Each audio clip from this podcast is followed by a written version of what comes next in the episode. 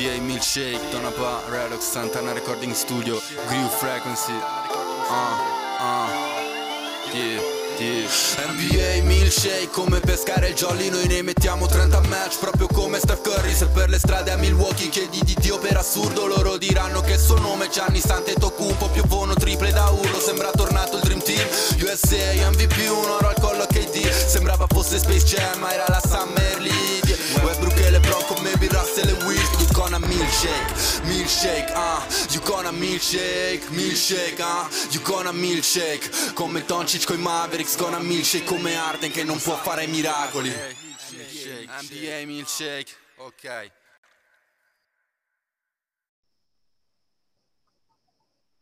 Bentornati a NBA Milkshake, il podcast sul basket più bello del mondo con Davide Chinellato e Riccardo Fratesi. In questa puntata speciale di lancio di metà stagione vi raccontiamo giocatori sorprese e delusione, squadre sorprese e delusione ed eleggiamo il coach dell'anno e l'MVP. Questo è NBA Milkshake.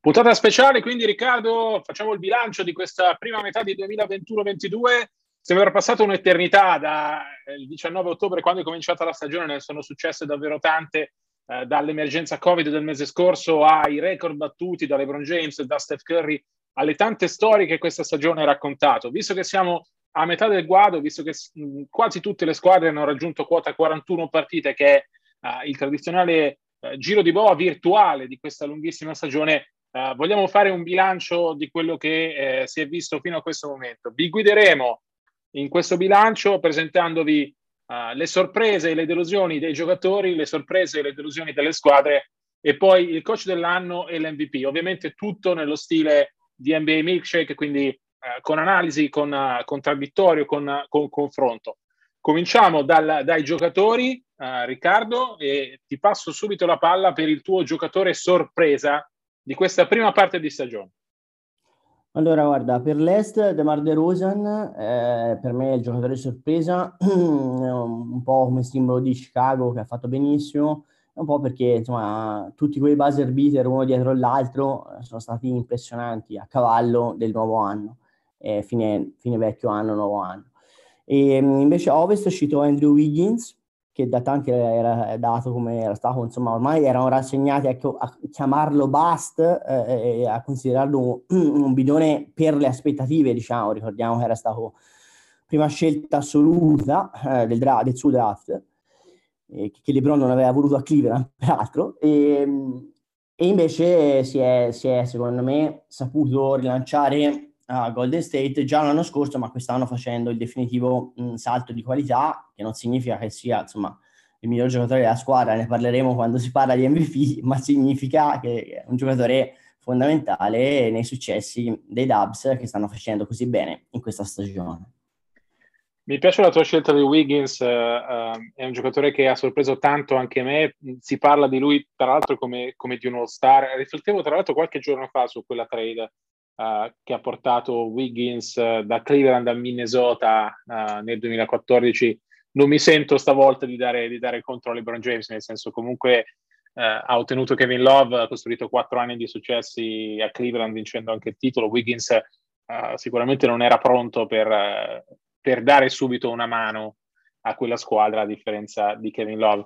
Um, però il mio giocatore sorpresa della Western Conference è già Morant.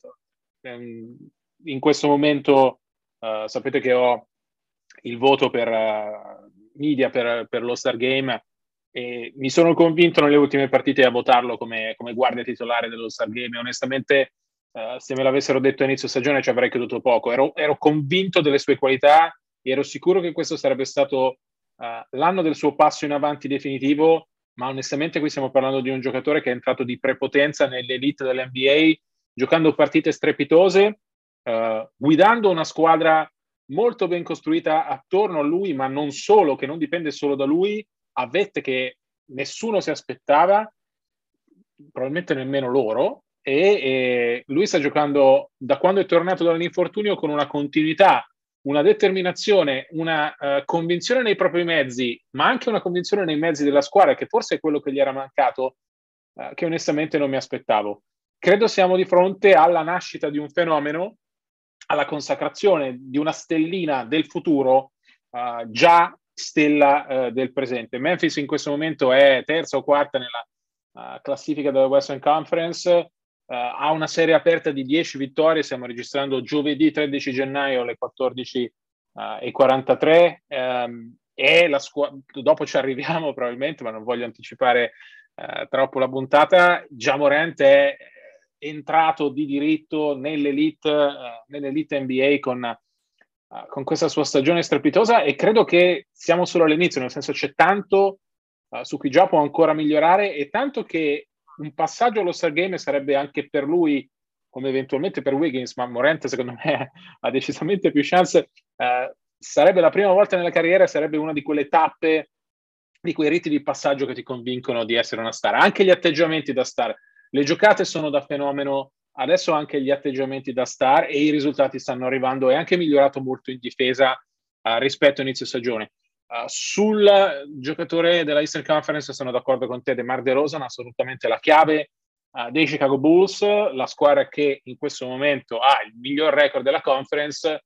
Lui ha fatto fare a tutti i compagni un clamoroso salto di qualità. Uh, quello di Zach Lavin, secondo me, è sotto gli occhi di tutti. Lo, c'è stimolo nel confronto, c'è voglia di Lavin di migliorarsi, ma credo che tutta Chicago abbia trovato in De Rosan un meraviglioso finalizzatore, un meraviglioso uomo squadra, una guida. Li ho seguiti per esempio eh, ieri sera nella sconfitta con Brooklyn. De Rosan è il leader, il punto di riferimento, l'uomo da cui tutti vanno, l'uomo da cui si aspettano consigli, l'uomo a cui chiedono di, di, capire come fare per, per muoversi, per andare avanti, eccetera, eccetera.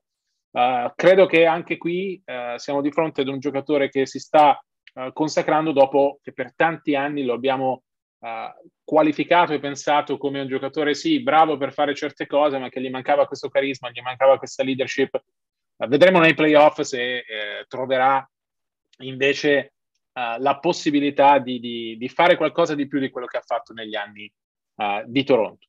Allora, i giocatori sorpresa ve li riassumo. Per l'Est siamo entrambi d'accordo, DeMar DeRozan uh, di Chicago. Uh, per l'Ovest Riccardo ha citato Andrew Wiggins e io mi sono innamorato uh, sportivamente di Ja Morant. Giocatore delusione invece, sempre delle due conference. No, eh, sicuramente Russell Westbrook a Ovest. Eh, aspettavo molto di più, mh, mm, l'ho raccontato più, più volte. non credo sia tutta colpa sua uh, dell'andamento dei Lakers, uh, credo che mh, sia facile uh, prenderlo come capo espiatorio, troppo facile, ma questo non significa che non abbia delle colpe, significa che è chiaro che mh, mm, è, è, è, il primo nome che viene in mente perché comunque eh, LeBron James ha fatto una squadra mh, complicata come spaziature, eh, portando, scegliendo più, insomma, grandi nomi piuttosto che pensare a, alla chimica di squadra, però al di là di quello il rendimento proprio come valore assoluto di Russ, al di là della sua coesistenza sul parquet con James, eh, è stato insufficiente. Cioè, sinora non ha giocato abbastanza bene da giustificare l'investimento fatto per lui in estate con la trade con i Washington Wizards. Eh, credo sia giusto aspettare fino a fine stagione per dare dei giudizi definitivi e sentenziare, perché parliamo di, comunque di un giocatore tra i primi 75 ogni epoca nell'ultima, nell'ultima classifica stilata dalla NBA dei campioni dall'inizio della costituzione della Lega e quindi si merita quantomeno il beneficio del dubbio fino a fine stagione però insomma è corretto sottolineare che le percentuali sono abbastanza drammatiche onestamente e che più in assoluto uh, fatica a trovare una a dare la sua identità ai Lakers o a trovare un suo uh, angolino, se vogliamo chiamarlo così, all'interno del sistema Lakers. Per adesso eh, sembra, sembra un gigante a cui hanno dato dei vestiti troppo stretti eh, tira su, li stiracchia in un modo o in un altro, ma rimangono sempre la coperta sempre troppo corta, il vestito è troppo stretto e non ci sta dentro. Eh, vediamo se da qui a fine stagione eh, invece succederà o meno. Eh, a Est più che un giocatore, mh, mm, dico un allenatore eh, che è Rick Carlisle, perché poi parlerò di Indiana, che per me è la sua delusione, mi aspettavo tantissimo dai da Pacers, e, insomma, son, se non sono già fuori dal play-in a metà gennaio, insomma, l'impressione è che ci siamo vicini. Eh, l'owner, il proprietario non sembra voler tankare, quindi insomma ci sono giocatori di qualità che potrebbero essere sul mercato, ma eh, solo se arrivassero delle, mh, mm, diciamo, delle offerte significative e importanti. Eh, mi aspettavo tantissimo di più perché è vero che insomma hanno avuto delle assenze come tutti però quest'anno, è vero che Warren non è rientrato semmai, ma insomma una squadra con Levert, con Brogdon, con Sabonis, con Turner, con Duarte, uno dei migliori rookie della, della, stagione, era lecito attendersi qualcosa di più. Tra l'altro hanno perso tantissime partite in volata e quindi credo sia giusto più che trovare un giocatore da colpevolizzare in questo caso, insomma, dare responsabilità all'allenatore, visto che è un allenatore molto esperto, un allenatore molto quotato. Eh, Dirk Nowitzki ne ha parlato benissimo, insomma, il giorno della sua eh, del ritiro della sua maglia, insomma, le, le X and no? la tattiche, le, le, qualità tattiche, capacità strategiche di Carlisle eh, sono note, ha una grande reputazione in questo senso, però insomma forse mi viene il dubbio che avesse un po' ragione Doncic a, a, a, salutarlo a Dallas e che magari il suo tempo potrebbe averlo fatto, ecco il meglio magari come allenatore forse l'ha già dato. Condivido in parte il discorso, il discorso su Indiana, sono sicuramente tra, tra, le squadre che non hanno funzionato ed è giusto mettere nel mirino coach Carlisle. Um, il mio giocatore delusione, io però scelgo un giocatore dell'Est, è Ben Simmons. Eh, vi chiederete com'è possibile visto che non ha giocato una partita finora. Eh, il problema è proprio quello. Credo che uh, siamo di fronte ad un, ad un giocatore che già viaggiava con un'etichetta di sopravvalutato addosso uh, soprattutto dopo gli ultimi playoff. Credo che questa, uh, questo confronto con, con Philadelphia sia assolutamente non professionale, sia un danno per lui prima di tutto, non, non solo per la franchigia Philadelphia 76ers, ma per Ben Simmons come giocatore di basket. Perché se già c'erano dubbi sul suo valore, dopo, dopo, i playoff dello scorso anno che sono stati disastrosi, Uh, ora ci sono dubbi sulla sua maturità e eh, è un giocatore che secondo me, tornando in campo, lavorando come si spera abbia fatto quest'estate, non ha, non ha fatto le Olimpiadi per mettersi a lavorare e cercare di correggere i suoi difetti, tornando in campo avrebbe potuto dimostrare tanto, avrebbe potuto ricordare all'NBA che uh, Ben Simmons non è il giocatore timido che rifiuta la schiacciata in gara 7 in casa contro Atlanta, ma è un difensore d'elite, una point guard elite con dei difetti enormi su cui lavorare. Questo è un atteggiamento immaturo, è un atteggiamento dannoso per lui, per la sua reputazione. Io se fossi una squadra, e il fatto che sia ancora lì, è chiaro ormai che non può rimanere a Filadelfia, se fossi una squadra ci penserei 20 volte prima di fare un investimento su di lui, anche perché ha ancora un contratto importante e non è detto che questo braccio di ferro che ha fatto con Filadelfia finisca nel momento in cui viene ceduto. Sono profondamente deluso eh, dal suo atteggiamento sono deluso da chi lo consiglia, che forse stavolta ha un po' esagerato nel, nel potere dei giocatori, che invece così bene è riuscito a fare altre volte. Sto parlando ovviamente di Rich Paul, uh, l'agente di LeBron James e di tanti altri. Uh, credo che andasse bene il braccio di ferro inizio training camp, ma che una volta uh, cominciata la stagione, Simmons avrebbe dovuto scendere a patti con i Sixers e trovare il modo di, di giocare. Così si sta rovinando con le sue stesse mani e chi lo consiglia secondo me non lo consiglia bene. Sul giocatore delusione della, della Western Conference sono d'accordo con te con Russell, su Russell Westbrook, uh, condivido in pieno tutto quello che hai detto, è stata un, una delusione fin qui perché non è mai riuscito ad essere Russ, non è mai riuscito a dare il suo contributo alla squadra e come te sono però convinto che uh, gli vada data uh, almeno una stagione per dimostrare invece di poter avere ancora un impatto uh, sul gioco di poter essere ancora Russell Westbrook, l'unico giocatore dopo Oscar Robertson capace di chiudere una stagione in tripla doppia di media.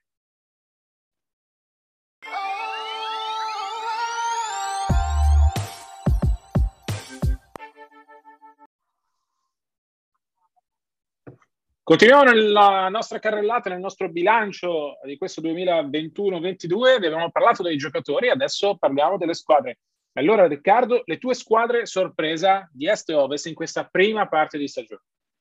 Guarda, è abbastanza facile. Chicago 27-12 a Est, eh, non, non, credo ci siano grandi spazi per, per altre squadre. A Est, l'altra nomination che avrebbe un senso è Cleveland però insomma um, essere davanti a tutti, essere davanti ai Nets, agli Heat, ai Bucks, ai 76ers per i Chicago Bulls, eh, secondo me è un valore aggiunto straordinario. Io inizialmente pensavo che i Bulls sarebbero giocati l'accesso playoff e invece altro che accesso playoff, qua si stanno ad oggi insomma stanno giocando per la prima testa di serie a est, poi vedremo se reggeranno, ma comunque eh, i playoff sono, direi che sono scontati, ecco, eh, non credo che ci sarà un crollo da qui a fine stagione. L'altra squadra, la squadra ovest, sono i Memphis Grizzlies, 29 vinti e 14 persi quando registriamo. Tu hai parlato di Morante, ma voglio sottolineare che hanno un record di 11-2 senza Morante per far capire proprio che sono squadra vera,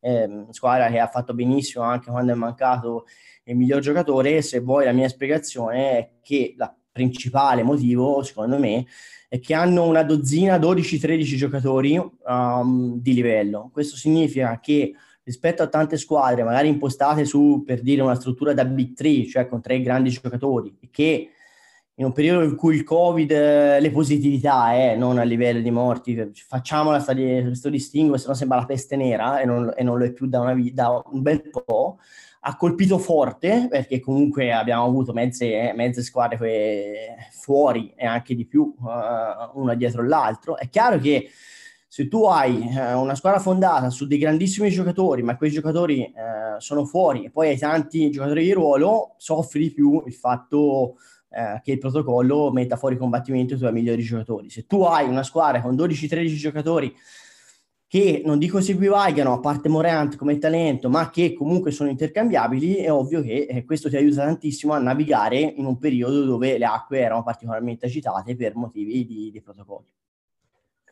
Scelgo anch'io Memphis come, come squadra sorpresa della, della, Western Conference, sorprendenti davvero, li ho ammirati uh, nella, nella, vittoria su Golden State, sono, sono, giocano davvero benissimo, giocano a memoria tra l'altro avevano fuori coach Jenkins. Vorrei spendere una parola su coach Jenkins, una rivelazione, un altro frutto dell'albero Greg Popovich con maturazione anche ad Atlanta.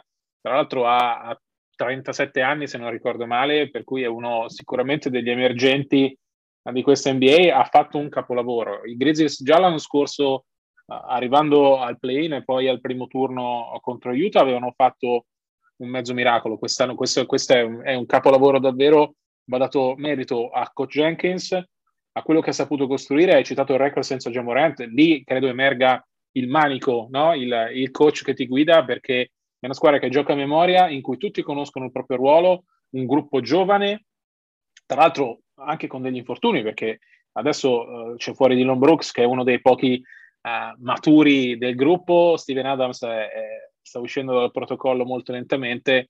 Eh, se si poteva pensare inizio stagione che erano la, la band di, di Jamorant per fare un paragone no, con, con, la città di Elvis, beh, questo invece è, un è una meravigliosa orchestra con un solista clamoroso, uh, è, mia, è, il mio giocatore rivelazione, per cui insomma non posso che esaltarlo.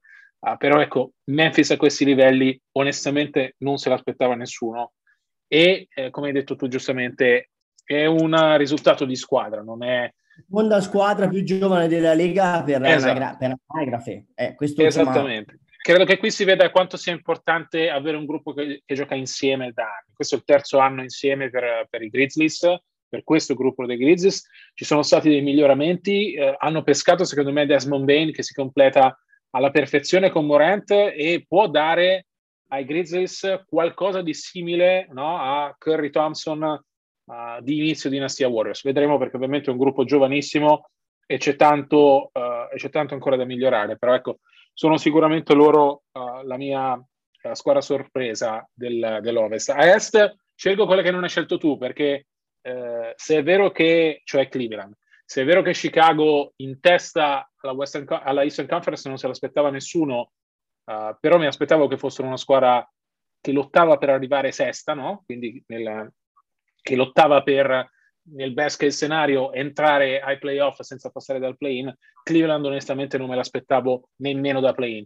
Invece parliamo di una squadra che nonostante gli infortuni ha perso Sexton e Ricky Rubio fuori entrambi per tutta la stagione, nonostante giochi in modo completamente diverso dagli altri con una frontcourt con tre giocatori di 2-13, Markanen, Mobley, uh, rivelazione per i rookie secondo me, e, mh, mm, e Jared Allen, nonostante tutto riesce ad essere eh, meravigliosa nei quartieri alti e con una grande chance di conquistarsi i playoff senza passare dal play, dal play. Onestamente questo non me l'aspettavo, pensavo fossero una squadra senza identità, invece l'hanno trovata. Anche qui merito a coach Bickerstaff che infatti ha avuto l'estensione contrattuale.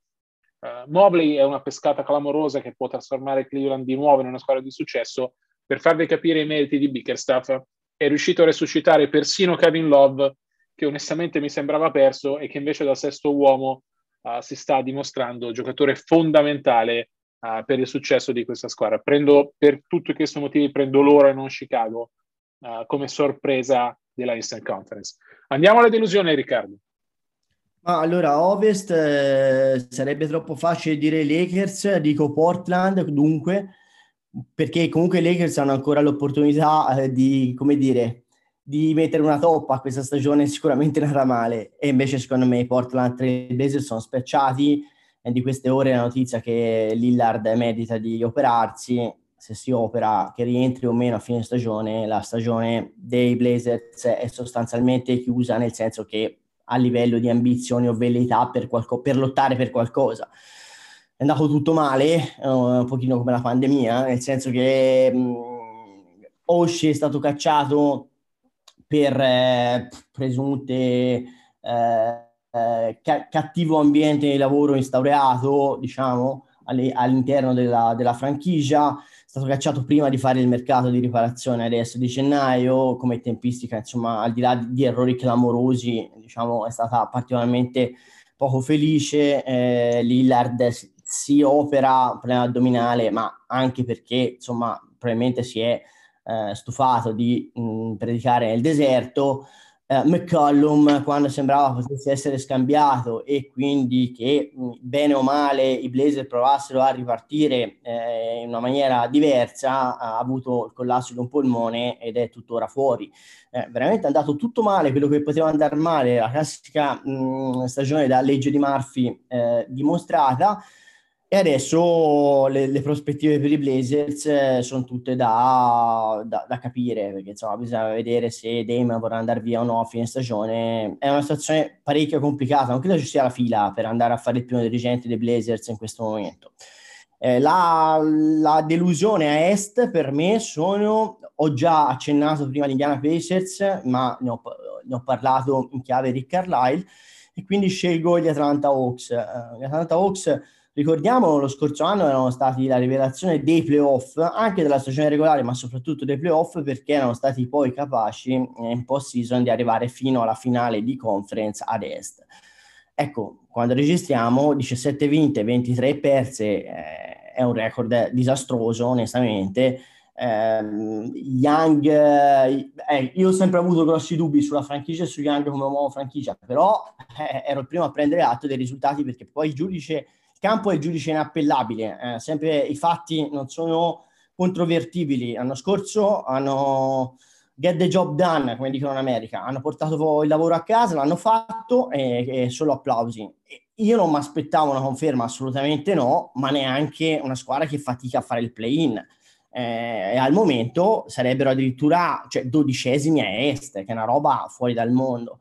Eh, secondo me insomma, mh, Young non è adattissimo, secondo me, è più un primo violino di campo che un uomo franchigia a livello di leadership, ha faticato un pochino, specie inizialmente, ad adeguarsi al nuovo metro arbitrale, secondo me più corretto nel rispetto dello spirito del gioco, e più in assoluto hanno tantissimi giocatori, ma poi devono anche fare delle scelte, hanno per esempio Reddish, che è un giocatore, insomma, eh, che probabilmente doveva essere scambiato, eh, hanno il nostro Gallinari, diciamoci la verità, che è stato messo forse anche troppo colpevolmente, mh, forse anche colpevolmente, ecco, troppo ai margini da coach Macmillan, è una franchigia che deve, deve scegliere i suoi uomini, secondo me, e poi andare avanti, tirare dritto con quelli. Uh, però secondo me ancora non ha fatto questa scelta, anche insomma rinnovare Collins pur avendo Capela, io non sono sicuro che nel medio periodo sia, sia, la soluzione giusta. È un NBA che è vero, parlavi di Cleveland che gioca contro i lunghi, però poi sono tante squadre che vanno molto small. Esatto, certo, cioè, certo. Golden State che c'ha ancora spesso green da 5, ecco. Per cui, per cui ecco, dico, dico Atlanta, cioè, siamo a metà stagione, rispetto a Portland, Atlanta ha ancora la possibilità di invertire la rotta, però ecco, è stata una prima parte di stagione da naufragio, diciamo, diciamoci la verità. Eh sì, dico Atlanta anch'io, non solo per i risultati sul campo, ma perché questa squadra è disfunzionale. Uh, Collins ha già ritirato fuori l'incompatibilità con Trae Young, lo spogliatoio è spaccato, le decisioni iniziali sulle rotazioni di Macmillan hanno fatto arrabbiare anche Danilo Gallinari. Uh, è una polveriera che aspetta solo di, di esplodere. Vi, vi, racconto le parole di Collins in un'intervista eh, rilasciata questa settimana a The Athletic. Uh, ha detto quando vinci uh, copri i risultati coprono tante, uso la parola magagne, ma lui ha detto qualcosa di un po' più forte. Quando perdi, ovviamente, tutte le magagne tornano fuori. Stanno tornando fuori tutte le magagne di Atlanta.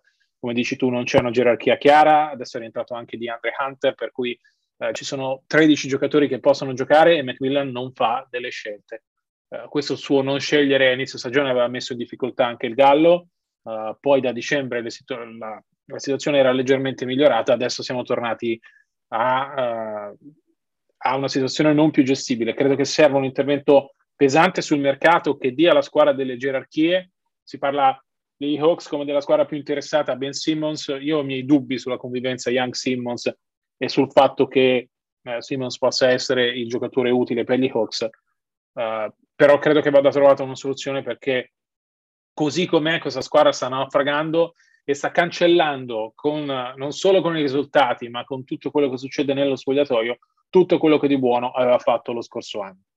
Eh, andando a ovest, siccome è troppo facile scegliere i Lakers, scelgo l'intera Western Conference perché è il peggior West, è il peggior Ovest degli ultimi anni.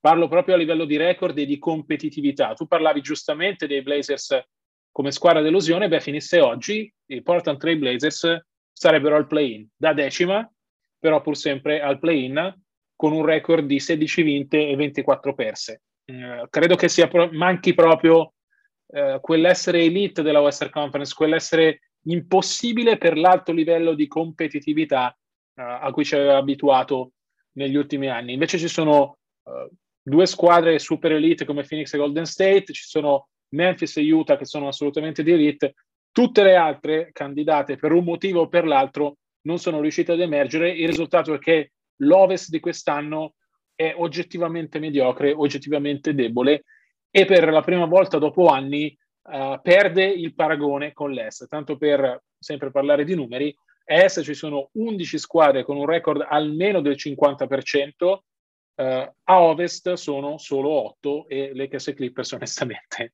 sono, sono, abbastanza deludenti. In questo momento al play-in andrebbero Minnesota e Portland. Portland è la delusione, uh, hai, hai, giustamente sottolineato tu Riccardo i problemi dei Blazers. Minnesota mh, mm, non credo che in condizioni normali farebbe... Uh, no, ma, ma, probabilmente nemmeno così, però per adesso c'è ed è, ed è sicuramente un'anomalia, eh. questo è poco ma sicuro. Esatto.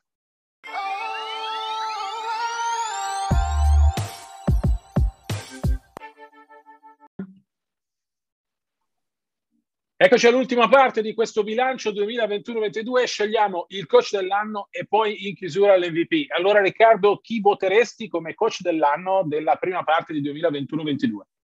A oggi voterei Bickerstaff, eh, l'avevi accennato tu prima, secondo me sta facendo un lavorone a Cleveland, proprio perché sta andando insomma contro anche, va sempre apprezzato chi non segue la corrente, contro quello che è il trend NBA, insomma, di giocare corti, gioca contro i lunghi veri, ha rilanciato dei giocatori che sembravano ex giocatori come Kevin Love, ha avuto tanti infortuni, insomma, Sexton, comunque secondo me è un ottimo giocatore, Rubio che stava facendo una eccellente stagione. Vediamo adesso che hanno preso Rondo, vediamo se riesce a, a fare i playoff. È chiaro che siamo solo a metà stagione, non sarà facile, però ecco, dovendo scegliere un allenatore oggi scelgo lui, sai cosa penso di Altman che ha appena rinnovato e considero un dirigente disastroso, chissà che questa dell'allenatore non l'abbia azzeccato. Allora, io invece ho dei dubbi tra Billy Donovan e Taylor Jenkins. Alla fine prendo Billy Donovan perché ovviamente contano i risultati di squadra. Chicago è la miglior squadra uh, della Eastern Conference, completamente trasformata anche qui. E ci vedo il manico di Donovan perché è vero che hanno quattro fenomeni in quintetto, ma dietro c'è tanta, uh, ci sono tanti, tante incognite. Lui è riuscito a pescare sempre il jolly giusto, ha fatto un lavoro eccezionale, gli va dato merito Uh, se finisse così, se finisse con, con Chicago prima, uh, Billy Donovan avrebbe il mio voto per coach dell'anno. E adesso Riccardo, passiamo ovviamente al premio più ambito, cioè quello, che, quello di MVP, quello che poi rimane negli annali. Chi è il tuo MVP della prima parte di stagione?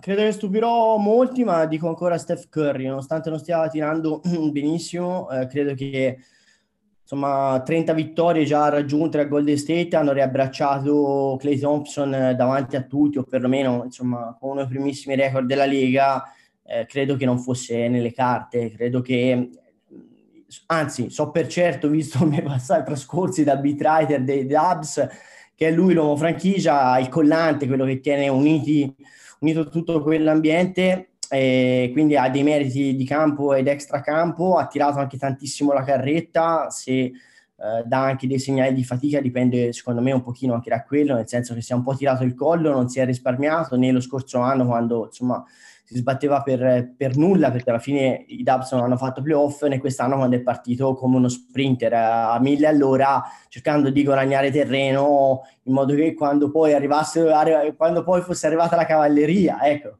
di nome Clay Thompson, eh, i Dubs non fossero già staccati rispetto al vertice dell'Ovest.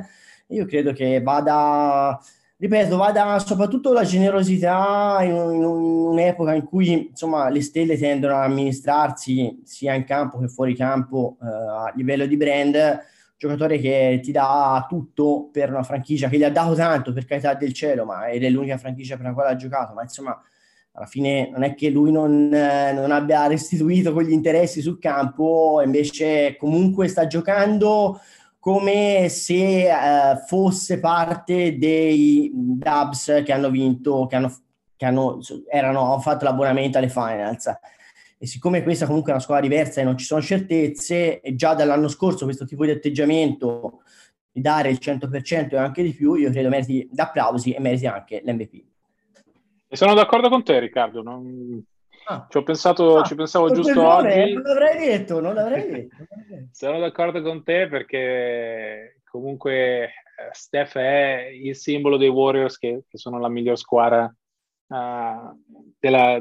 erano uh, quantomeno, insomma, diciamo che sono in lotta con Phoenix per essere la miglior squadra di tutta l'NBA. Steph ha giocato una primissima parte di stagione eccezionale primo mese strepitoso, solo Kevin Durant secondo me al suo livello eh, e anche adesso se devo guardare al bilancio totale della stagione prendo Curry davanti a Durant uh, per come sta giocando, un giocatore, uh, un fenomeno che magari diamo troppo spesso per scontato, ricordiamoci che il miglior tiratore da tre della storia ogni volta che mette una tripla aggiorna il record di triple, uh, ma è soprattutto un uomo squadra, det- l'ho detto più volte nel- negli ultimi due anni che questa è la miglior versione di Curry di sempre, molto meglio anche di quando nel 2016 divenne il primo a vincere l'MVP all'unanimità, un giocatore uh, strepitoso, maturato, molto più fisico del passato, molto più uh, convinto non solo dei propri mezzi, quello non gli è mai venuto meno, ma eh, è convinto de- di, di, che cosa deve fare perché la sua squadra abbia successo. E parlavi di Warriors ab- abbonati alle finals, mh, mm, credo che col ritorno di Thompson uh, sia la ciliegina sulla torta, su questa meravigliosa torta che hanno, che hanno di nuovo costruito e quello che aiuta Golden State a, a tornare a quelle finals che mancano uh, proprio dal 2019, per cui anche il mio MVP è Steph Curry.